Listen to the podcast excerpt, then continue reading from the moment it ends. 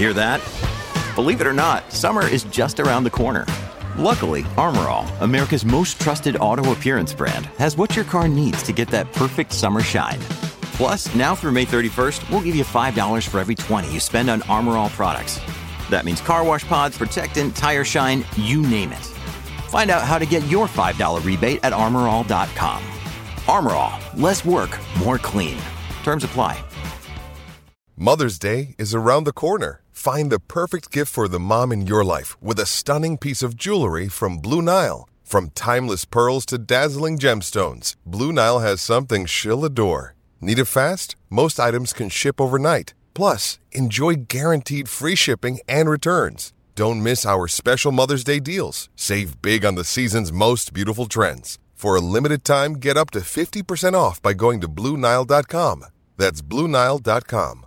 Another day is here, and you're ready for it. What to wear? Check. Breakfast, lunch, and dinner? Check. Planning for what's next and how to save for it? That's where Bank of America can help. For your financial to-dos, Bank of America has experts ready to help get you closer to your goals. Get started at one of our local financial centers or 24-7 in our mobile banking app. Find a location near you at bankofamerica.com slash talk to us. What would you like the power to do? Mobile banking requires downloading the app and is only available for select devices. Message and data rates may apply. Bank of America and a member FDIC. On this week's show, it is part one of a four part special, Nerdy V10s. In this special series, we will embark on the journey to rediscover F1's past.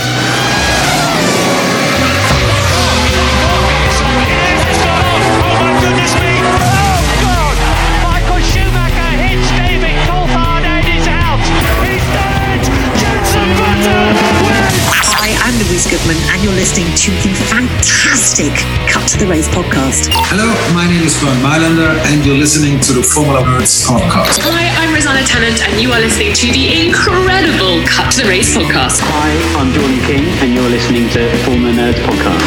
Hi, I'm Crofty. You're listening to the Cut to the Race podcast. It's lights out, and away we go. Hello, and welcome to Nerdy V10s, where we talk anything and everything to do with the classic era of Formula One. Today is our very first show, and I'm delighted to say that to help unpack some classic Formula One eras, we are joined by the renowned F1 journalist and former Five Live commentator, Maurice Hamilton. Maurice, welcome to the show. How are you? Very well, James. Nice to be here. Thank you for asking me. My pleasure. Uh, we're also joined by uh, two regular uh, Cut to the Race podcast panel members. We've got the wonderful Sam. How are you, sir? Yes, I'm all good, thank you. I'm all good. How, how are you doing today? I'm very well, thank you, sir. Thank you. And uh, James McKenzie, how are you? Uh, I'm all right. Apparently not wonderful, but other than that, yeah. Oh, I'm, I'm sorry. good. I'm sorry. You are. You're, you're still. You're still wonderful to me. So. Well, thanks. So, just to give our readers a bit of a background to yourself, Maurice, I'm going to do a bit of a, a bit of a "This Is Your Life" moment. So please forgive me. But uh, you were a close. You were a close friend of the legendary Murray Walker. Uh, you started covering F1 in 1977 and you've written over 30 books now, including biographies of Niki Lauda, James Hunt, Eddie Jordan, Frank Williams, Damon Hill, uh, 50 Years of McLaren Racing, which is on my Christmas list, and also uh, Incredible, the tribute to, to Murray, which I have now read from cover to cover and was brilliant. You've also spent time as a journalist for The Guardian and The Observer and The Independent, as we said as well, a former Five Live commentator. So you've kept yourself busy in your F1 years, haven't you?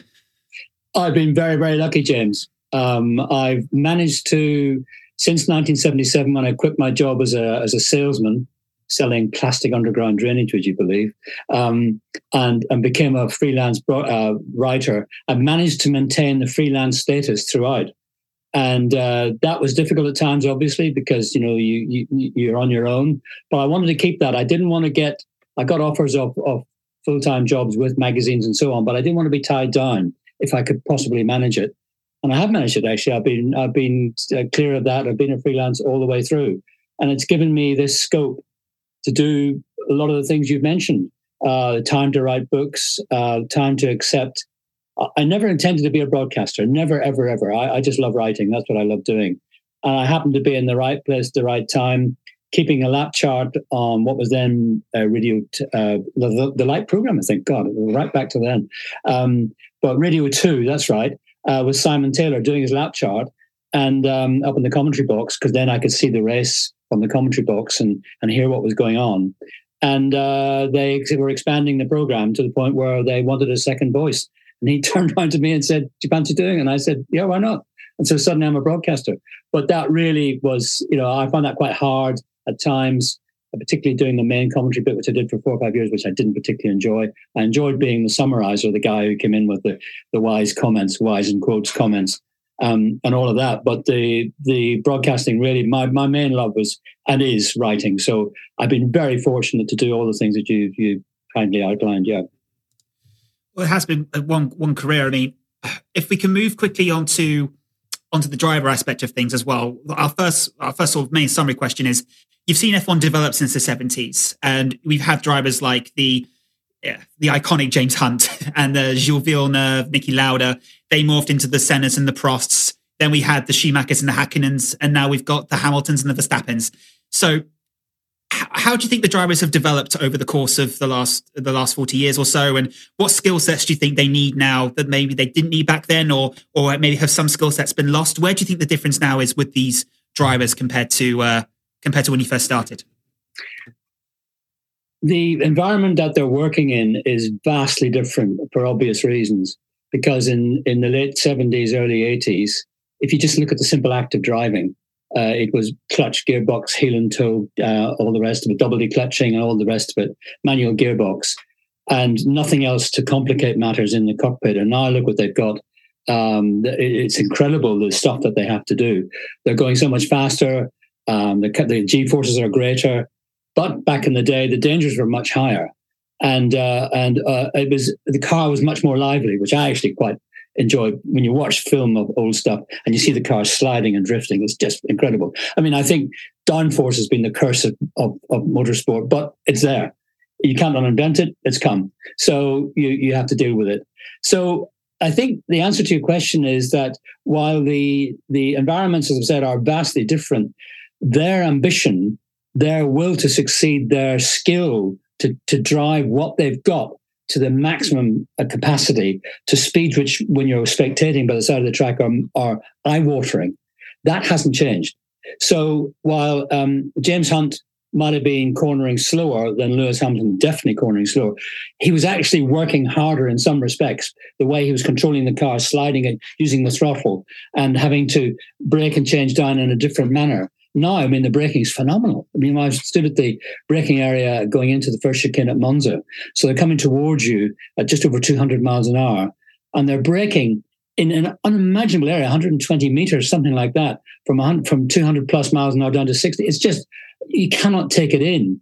Whereas before they would be arriving early, and you would see they would brake early. You would see the nose of the car dip, you would you would have a better sense of what they were doing and how they were managing the corner. Today, it's very very hard when you're standing at the inside of the corner to to see who's different. They all look the same because of course the times now are so much closer. That was the other thing, in that the grid uh, back in the day would be separated by six or seven seconds. There would be huge gaps between the guys. Now it's nothing, which I think is phenomenal in a way. I mean, absolutely incredible that they are covering, let's say, three and a half miles and separated by tenths, hundreds of a second. That, I think that's fantastic, but very, very different. But the end result is the same. They're all trying to do, they are the very, very best at what they do. They're just doing it differently, but they are the best and they are way, they're, they're, they're, they're superhuman in my view. Yeah, it's, it, with each generation, the drivers kind of reinvent themselves. Um, and do you miss those kind of icons from the past, like as James said, the James Hunts, the Gilles Villeneuves, um, or you know, do you have an appreciation for for the modern athlete as well? I think, uh, and this is going to apply to you guys. I'll warn you now. Uh, in 30 years' time, when you're looking back on your careers now and how this Formula Nerds has started, and you think, oh, do you remember how we started back in the day? It was really so small. And look at us now. Here we are, a multinational corporation, all the rest of it. But you're, you're going to look back on these days now with a in, in, with a certain yeah there is rose tinted aspect to it because it's where it's how you're growing up. And that is going to mean the most to you. So it's same same for me because uh, I mean I was, I've spectated my dad took me to a race when I was seven. So I've been a, a, a fanatic and motor racing spectator since then. And Jim Clark was my hero and I, I, watched him race from the fence at Silverstone. So I I will obviously appreciate them and I've got fond memories of them more than I have today because today, of course, uh, the, the, the environment that they're working in, as I said before, is different. But it's different not just from driving, but also the way they're having to work. You don't see them. You know, they they are they get out of the car, they've got a debrief, they go straight into these vast motorhomes with smoke glass doors. You're not allowed in, you can't talk to them. Whereas back in the day, um, there, there was no such thing as public relations. There was no such thing as a team having a press officer. They just didn't have one. So, if, for example, uh, I wanted to interview James Hunt, say Autosport said to me, "Can you do an interview with James Hunt uh, about whatever the topic might be?" I would hang about the paddock gates waiting for him to arrive on the on the on the Friday, see him march in, usually with a girlfriend on the arm and no managers, nothing like that, and say, Hi James, how you doing? Okay. Listen, I have to I have to do an interview for Autosport. You wouldn't mind giving me some time? No, no problem, old boy. Yeah, okay. Come and see me after practice this afternoon. And you might see him. The downside of it is that you might not, because he'd forget and go off and be doing something else. Whereas today, of course, it's all regimented. You would get a 10 minute slot if you're lucky. And the driver would have to be there because the PR person would be with him. But the, the difference back in the day was that if he did turn up, it would be just you and him. There would be no press officer hovering over his shoulder, putting a tape recorder on the table and inhibiting him because he's thinking, oh, I've got to be careful what I say. Whereas back in the day, it would be you and him. And if he trusted you, which was the whole thing, was to build up trust. That was what it was all about the trust between the two of you, that he had to trust you. And he would say, listen, this topic that you, you're asking about, what I will say on the record is this, but look off the record, and then he would tell you something and he would trust you not to print it. That doesn't happen now because they don't say that because the tapes the tape recorder's on. So so therefore I'm going to look back on that time much more favorably than the regimented period that, that you have today. That's just natural. That's the way it is uh, I, I, am going to have better feelings for those days. So I'm going to look upon, I mean, Alan Jones, for example, world champion in 1980. What a great bloke, fantastic bloke. You go and have a beer with him, no problem. And he would just tell you uh, how, how things were, which of course wouldn't happen now. You'd see them at the airport because they'd be on the same flight as you. They wouldn't have the same executive jets. And in some cases, they'd be flying economy because they, in those days, there was no business class. It would be first class an economy. And generally, there'd be an economy, and they wanted to be an economy. They, they didn't like being up front on their own. They'd come down and mingle with the mechanics and the lads at the back of the plane, all having a beer. And in those days, a, a cigarette, which you could do in those days. So just so different. So you, you'll understand why I say, yeah, I really enjoyed that. oh, oh, completely. And and you you mentioned Jim Clark, obviously, and not to, to lead the witness as such, but would you say that he's the greatest that you've ever seen race, or you know, would you would you give a different answer? I appreciate that's quite a difficult question over you know lots of years yeah. of the sport. Uh, indeed, Sam. I mean, I get asked that question loads. You know, who's the greatest? I don't know, because you cannot compare different eras. They've got different jobs to do. Uh, in the days of Jimmy Clark, uh, you know, in, in 68, for example, six or seven drivers were killed. I mean, not just in Formula One, but there were Formula One drivers doing other things, which they did in those days. Ludovico Scarfiotti doing a hill climb, for example, Mike Spence at Indianapolis. And just, diff- just different days. Uh, Jim Clark was was my sort of, again, going back to this, this idea of what you guys are going to think in 30 years' time. I mean, I was coming in and, and, and I was, he was my hero in a word, because he was the guy I most wanted to be. Because he just seemed he was so unbelievably quick, uh, and yet he, he, got out of the car and he was shy, and he was like you and me, you know. He uh, there was no airs or graces, um, just a lovely guy. Where I really was impressed by him, apart from what he was doing in a Formula One car, was in those days they would, and particularly um, I'm thinking of there's a there still is the Gold Cup at Oulton Park, which back in the day was for non, it was a non-championship Formula One race. So in those days, we only had 14 Grand Prix, maybe 15 at the most, and there would be non-championship races, which the teams would all go to because it was a kind of test session. And some years we had as many as five non-championship races. Now, in those races, the Gold Cup being one in particular in September, August or September of each year, uh, the, the support race would be touring cars, and Jim Clark would drive a Lotus Cortina in that for fun because he could, because that was the way. And Jim Clark in a Lotus Cortina, I have never seen anything like it in my life.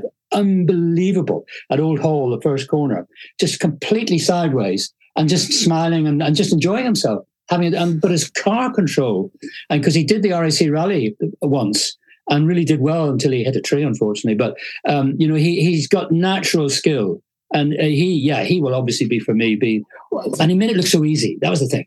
I mean, he just so relaxed at the wheel and the fingertip control, uh, everything about him. So yeah, for me, he was the greatest. But but then again, I, I also uh, I, when I'm doing a list, I also put Stirling Moss at or near the top because although he didn't win a championship, what that guy did in every conceivable type of car. I'm getting back to that topic again, I suppose.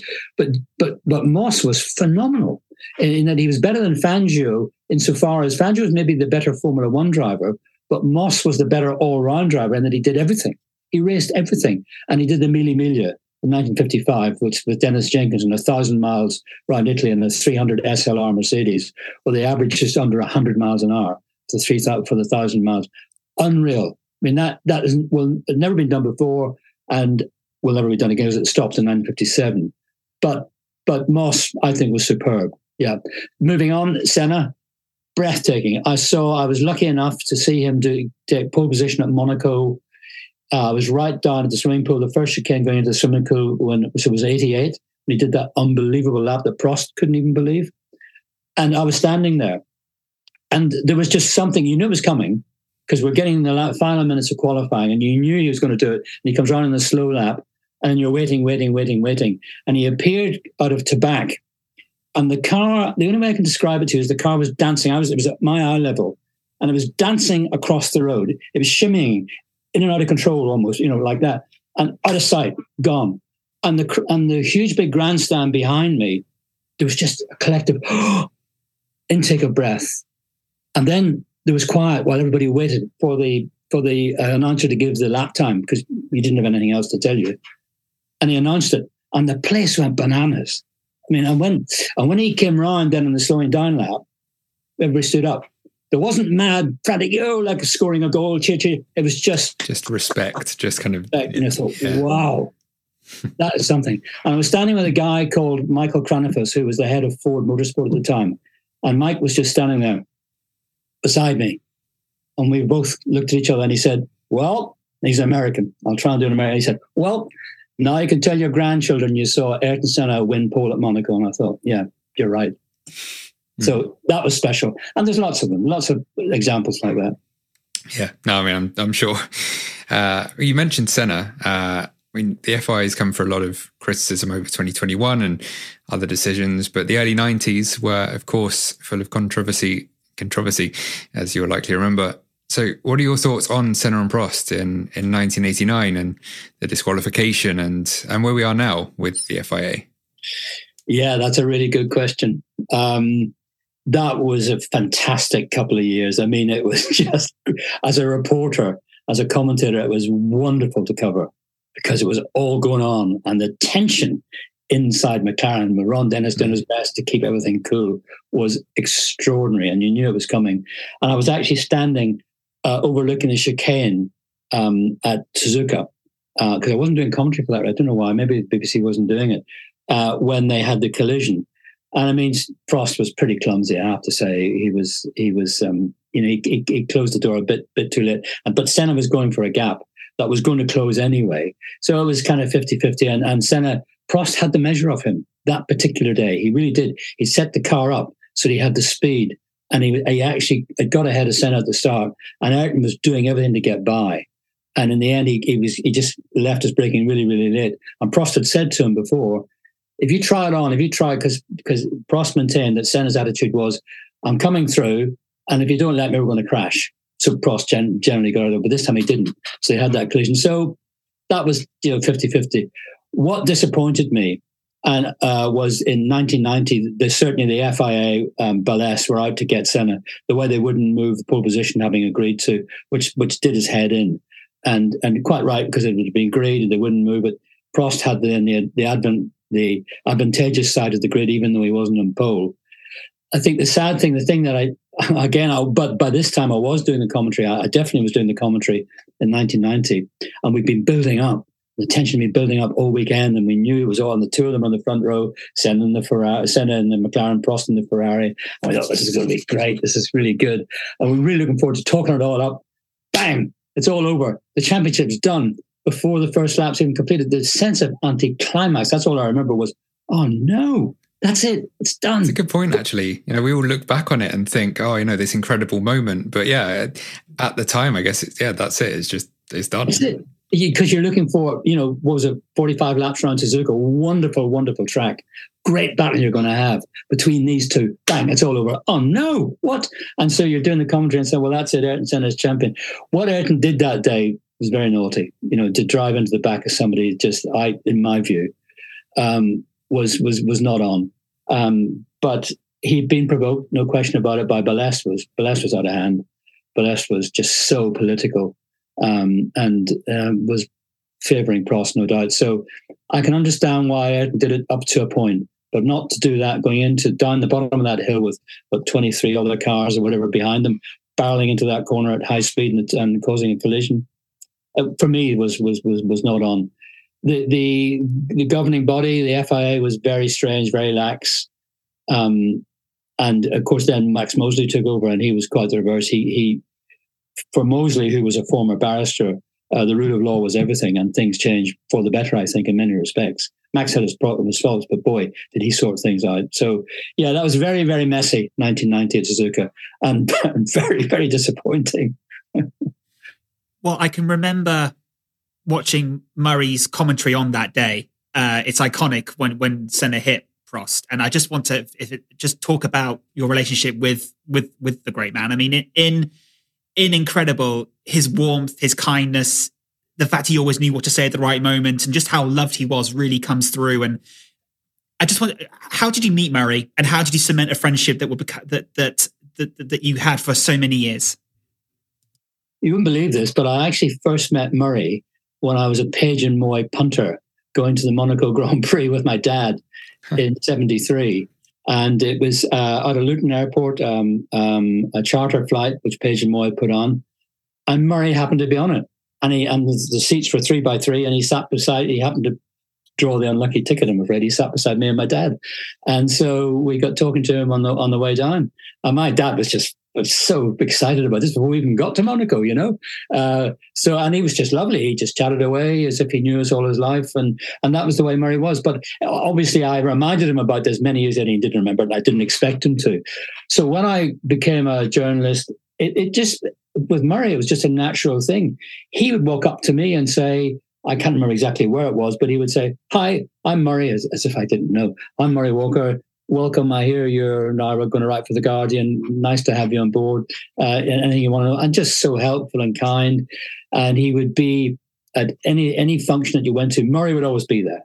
You knew you could start when Murray arrived because, yeah, okay, we're all set. Murray's here. It's good. He was so enthusiastic about everything, everything, every conceivable aspect of the sport. And you know what? It, it, it had it's had it has its downs. It has moments where it's not so good. But Murray didn't see that. Murray would uh, just get it. We, I remember we we we would do the odd race, uh, which was a bit tedious, you know, and we'd be sitting in the media center. I'd be busy then, having done the commentary on, on a dull race, trying to write a report for whoever it was, the Guardian or the, uh, probably. And um, Murray would bounce into the media center, having got to go, well, wasn't that great? And everybody go, what? but for Murray, it was great. It was great because he loved it. There was just there was some aspect of every race that he enjoyed, and he was just a genuine enthusiast and a genuinely lovely man. You couldn't help but be enthused when you're in, in his company. Yeah, and that obviously came across perfectly in his commentaries. Uh, but yeah, uh, for for maybe the younger listener or, or, those who may not know, obviously there there was something known as the Murrayism, where he maybe slightly slipped up along the way. So, what was your favourite Murrayism personally? Um, God, so many, weren't there? Um, I. uh, let me see. Hang on. I mean, I've got the. I happen to. Got, by the way, the book's out in paperback tomorrow. So, uh, oh, good man. I get the hardback. Um, I mean, when I was doing them all, when I was putting them together, but I was just, I was just laughing at every single one. Um, they're all, they're, they're all good. You know, unless I'm very much mistaken. Yes, I am very much mistaken. Or um, well, there's nothing wrong with that car except it's on fire. yeah. but I think the one, if I can find it, the one where he said, "Oh yeah, this one, this one," and this is this is Murray. This is Murray. There is no doubt in my mind that if the race had been 46 laps instead of 45, it would have been a McLaren first and second, but it didn't, so it wasn't. That's fabulous. I mean, only Murray could say, and he says it genuine. I mean, he's not trying to be funny. You know, he's not he's not doing it perfect. It's just the way he was. It's just the way he talked. It's enthusiasm. I think part of it was driven by the fact that he made copious notes throughout the Grand Prix weekend. I mean, pages and pages of notes. And when you went into the, if you went into the commentary box, these notes would be plastered everywhere, all around the place. And he had so much information, I think, that he would be trying to get it all out to you, you know, and that's when you would get these slips of the tongue because he was trying to share. He wanted you to know, the listener, to know, the viewer, to know. Will come out in a blur. I'm just reading one actually as well. I just found, I just found one about uh, Schumacher. Where was it? Uh, which, which one is it? Uh, Michael Shinatta's car is absolutely unique, except for the one behind him, which is identical. Yes, just brilliant. I just, just, just, it's just fantastic.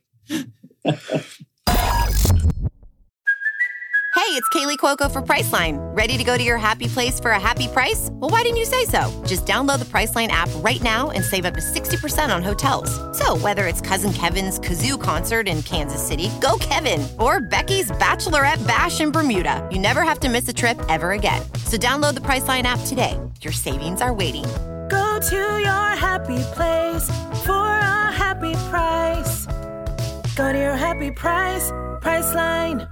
With threats to our nation waiting around every corner, adaptability is more important than ever. When conditions change without notice, quick strategic thinking is crucial. And with obstacles consistently impending, determination is essential in overcoming them. It's this willingness, decisiveness, and resilience that sets Marines apart. With our fighting spirit, we don't just fight battles, we win them. Marines are the constant our nation counts on to fight the unknown. And through adaptable problem solving, we do just that. Learn more at marines.com. When you need mealtime inspiration, it's worth shopping Kroger, where you'll find over 30,000 mouthwatering choices that excite your inner foodie. And no matter what tasty choice you make, you'll enjoy our everyday low prices, plus extra ways to save, like digital coupons worth over $600 each week. You can also save up to $1 off per gallon at the pump with fuel points. More savings and more inspiring flavors make shopping Kroger worth it every time. Kroger, fresh for everyone. Fuel restrictions apply. You obviously have your own experiences from from within the paddock. Of those, are there any particular overriding memories for you? You mean just generally the paddock generally, or with Murray? Yeah, well, well, in, in in general, yeah, you know, from your time working in the sport. Oh, lots. I mean, it just so many because I'm very privileged to have a media pass, which which got me into the paddock, the holy of holies um, I, really appreciate that because when Bernie took control, then he stopped it. I, I, I, can go back to the day when at Silverstone, for example, you paid a pound and you got a paddock pass, and you, you could go in, you could and you, you would rub shoulders with the drivers. Um, whereas then Bernie came in and he stopped all that, and but whereas I then had the pass which got me in, so I was in this this holy of holies. And by the way, just talking about the the the the ability to go into the paddock before Bernie, and you would see Graham Hill, you would see Jim Clark, you would see them all there, and you could you could almost touch them, but you wouldn't interfere. And just what made me say this was you probably read about what happened in Mexico when they had big problems with the fans. They were they're trying to get more fans in, which is nice. Mm. I'm, I'm in favor of that. I think that's good, but it's gone too much the other way because of the celebrity that's been bestowed upon them by Netflix and all the rest, which in ways good and in other ways bad. It's got too much and people don't have the respect anymore. Whereas you would find that back in the day, all the fans would would all stand round the, the Team Lotus truck where they were working on the cars, and nobody would interfere. Nobody would dare to even. Uh, somebody might ask for a, an autograph if the driver came near the, the rope, but that would be it. Whereas today, I mean, it's bedlam, it's madness. So, so the paddock, the paddock in that respect has changed. So then, when Bernie took over and it became quite impersonal and uh, and so on, so we I suppose um, before before we had PR and the rest of it, and you could see the drivers, you could go and have a, a coffee with them and so on. It would be yeah, it would it would be much more relaxed. Today, it's it's not relaxed at all. I mean, I went to Dutch Grand Prix at Zandvoort. I haven't been to many recently, but I went to Dutch Grand Prix at Zandvoort because I love Zandvoort, uh, one of my favorite circuits, and I wanted to see how much it had changed. And in many respects, the actual circuit, apart from additional grandstands, is still the same wonderful place wonderful atmosphere, easy to get to. I love the whole thing. But in the paddock, I didn't get. I did. The paddock had to be split in two now because it's so big. You, you couldn't get the existing Formula One paddock into where the old one used to be. It's just too small. That that area down to the Tarzan hairpin. So they have to put uh, a separate one for hospitality. So that kind of splits things up anyway. But I never saw a soul. I didn't see. I saw drivers riding past on their bikes. They had push bikes to get from one paddock to the other, but you, you had no chance to talk. So you know that, that and I thought, well, that's the way life is, and the the, the guys uh, that are covering it now they just accept that, which is fine. That's that's what that's what life is. That's not a problem. I don't have any problem with that. But for me, you know, it seems so different. Um, I, I think one one race that, if you're talking about emotion, um, I mean, obviously there's the seriously bad emotion of Imola in 1994, which is, is one extreme, which was just absolutely horrible, dread, dread, dreadful thing to deal with. Um, on the other end of the scale, anytime you have a world championship settled, the paddock's wonderful. You know, I mean, I've seen some wonderful moments when the champions are celebrating. I've been very fortunate to be there and, and say, like Damon Hill at Suzuka in '96. Uh, I was right there, right there, because I had to get the whole. I was ghosting Damon's column for him, and I had to get. it's quite funny because um, I was doing the commentary for Five Live, and the commentary box was on the other side of the circuit, and Damon wins the championship, and I know I've got to get to him to to get my tip going so that I can then sit and ghost his column. But I also know, having won the championship, he's going to be besieged. And if I don't get him quick, I'm not going to get a decent column. And the guy I'm worried about most is a guy called Karl Heinz Zimmermann, who ran the hospitality for Camel and for Bernie then. And Karl Heinz had a tradition in that the newly crowned world champion had to smoke a cigar and drink a glass of schnapps because Karl Heinz is offering. And I knew he would be coming to get Damon to do that. And I knew that Damon, as all drivers, they're fit, they don't drink a lot. You give them a sniff of alcohol and they fall over, you know. And I thought, my God, I've, I've got to get there quick. And, and, when I came down the steps at the back of the paddock, Murray's already got to Damon first. I know.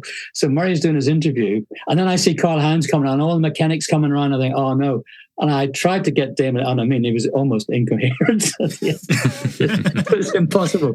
So you got that, but that wonderful buzz. Jensen, when he won the championship in 09 Interlagos, oh my goodness me, the atmosphere in that wonderful little narrow paddock, it was bedlam. It was crazy.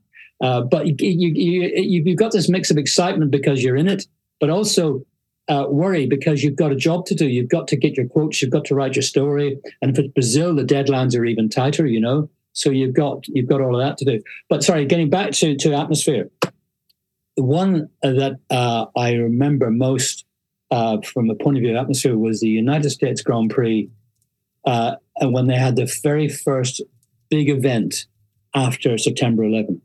In the United States, the Grand Prix happened to be the first major public event, and uh, where there was talk of Formula One not going.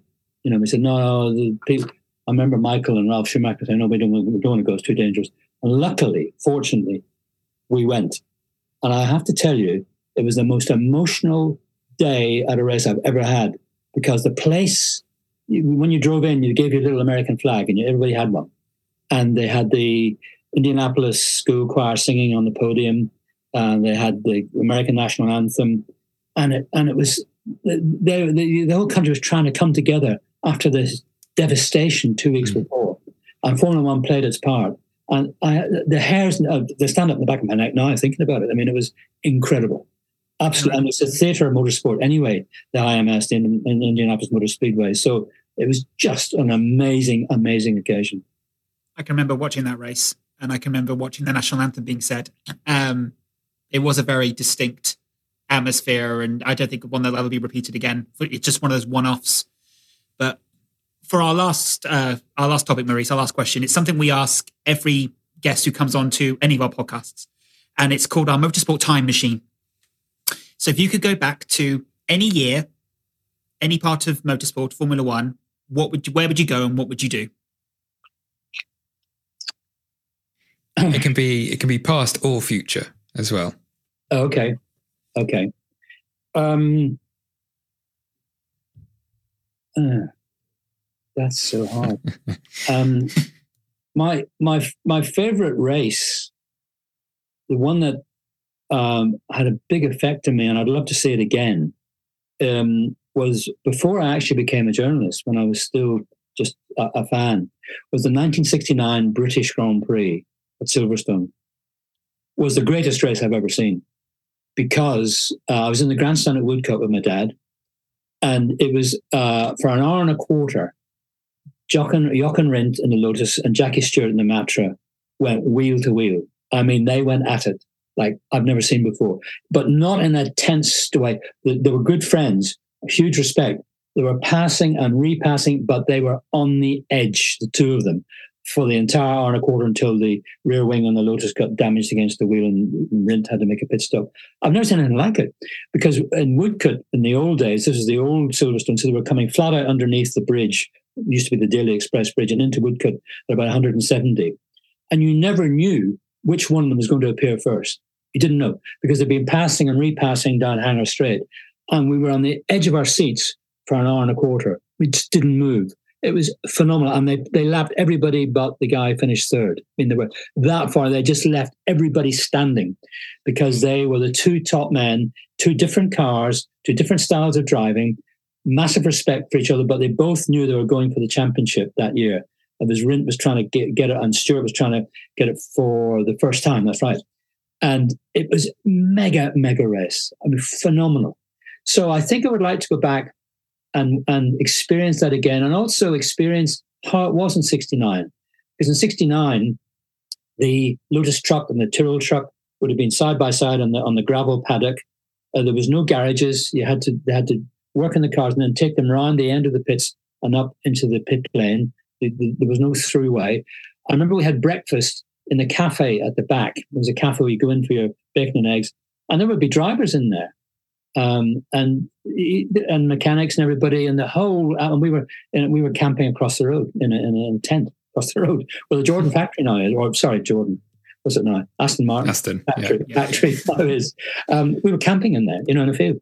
Uh, just yeah, I think I would I would love for old time's sake to savor that atmosphere, but to watch that race again I'd love to see it because, and as I was saying at, the beginning, the cars are moving around. I mean, they were on the edge. You'll see pictures if you look them up of them coming through the old uh, Beckett's corner, which is just a fast right, and you'll see them both because the cars rolled much more than they do now. They were on the edge with both a touch of opposite lock on power sliding. Ah, brilliant! Yeah, I love to see that. That sounds epic, and that to me is Formula One at its absolute finest. When you have two people going at it, hammer and t- hammer and tong, really close racing, but fair on the edge in two different cars. That for me is what Formula One should be. Right. Uh, but unfortunately, that is, I think, all we've got all we've got time for. Thank you so much for joining us, Maurice. It's been an absolute pleasure. Thank you so much for your insights and your your stories. They're fantastic. Thank you so much. It's been a pleasure, guys, and very good luck with your website and all you're doing. Good luck to you. Cheers. Thank you, as well, Sam, for joining it's, us. It's been brilliant. Thank you very much, James, for having me. Yeah. Well, at all. Well, and uh, as, as the great Murray Walker once said, unless I'm very much mistaken, I am very much mistaken. That is the end of the show for today. Until next time, thank you and goodbye. You're listening to the Cut to the Race podcast. It's lights out and away we go.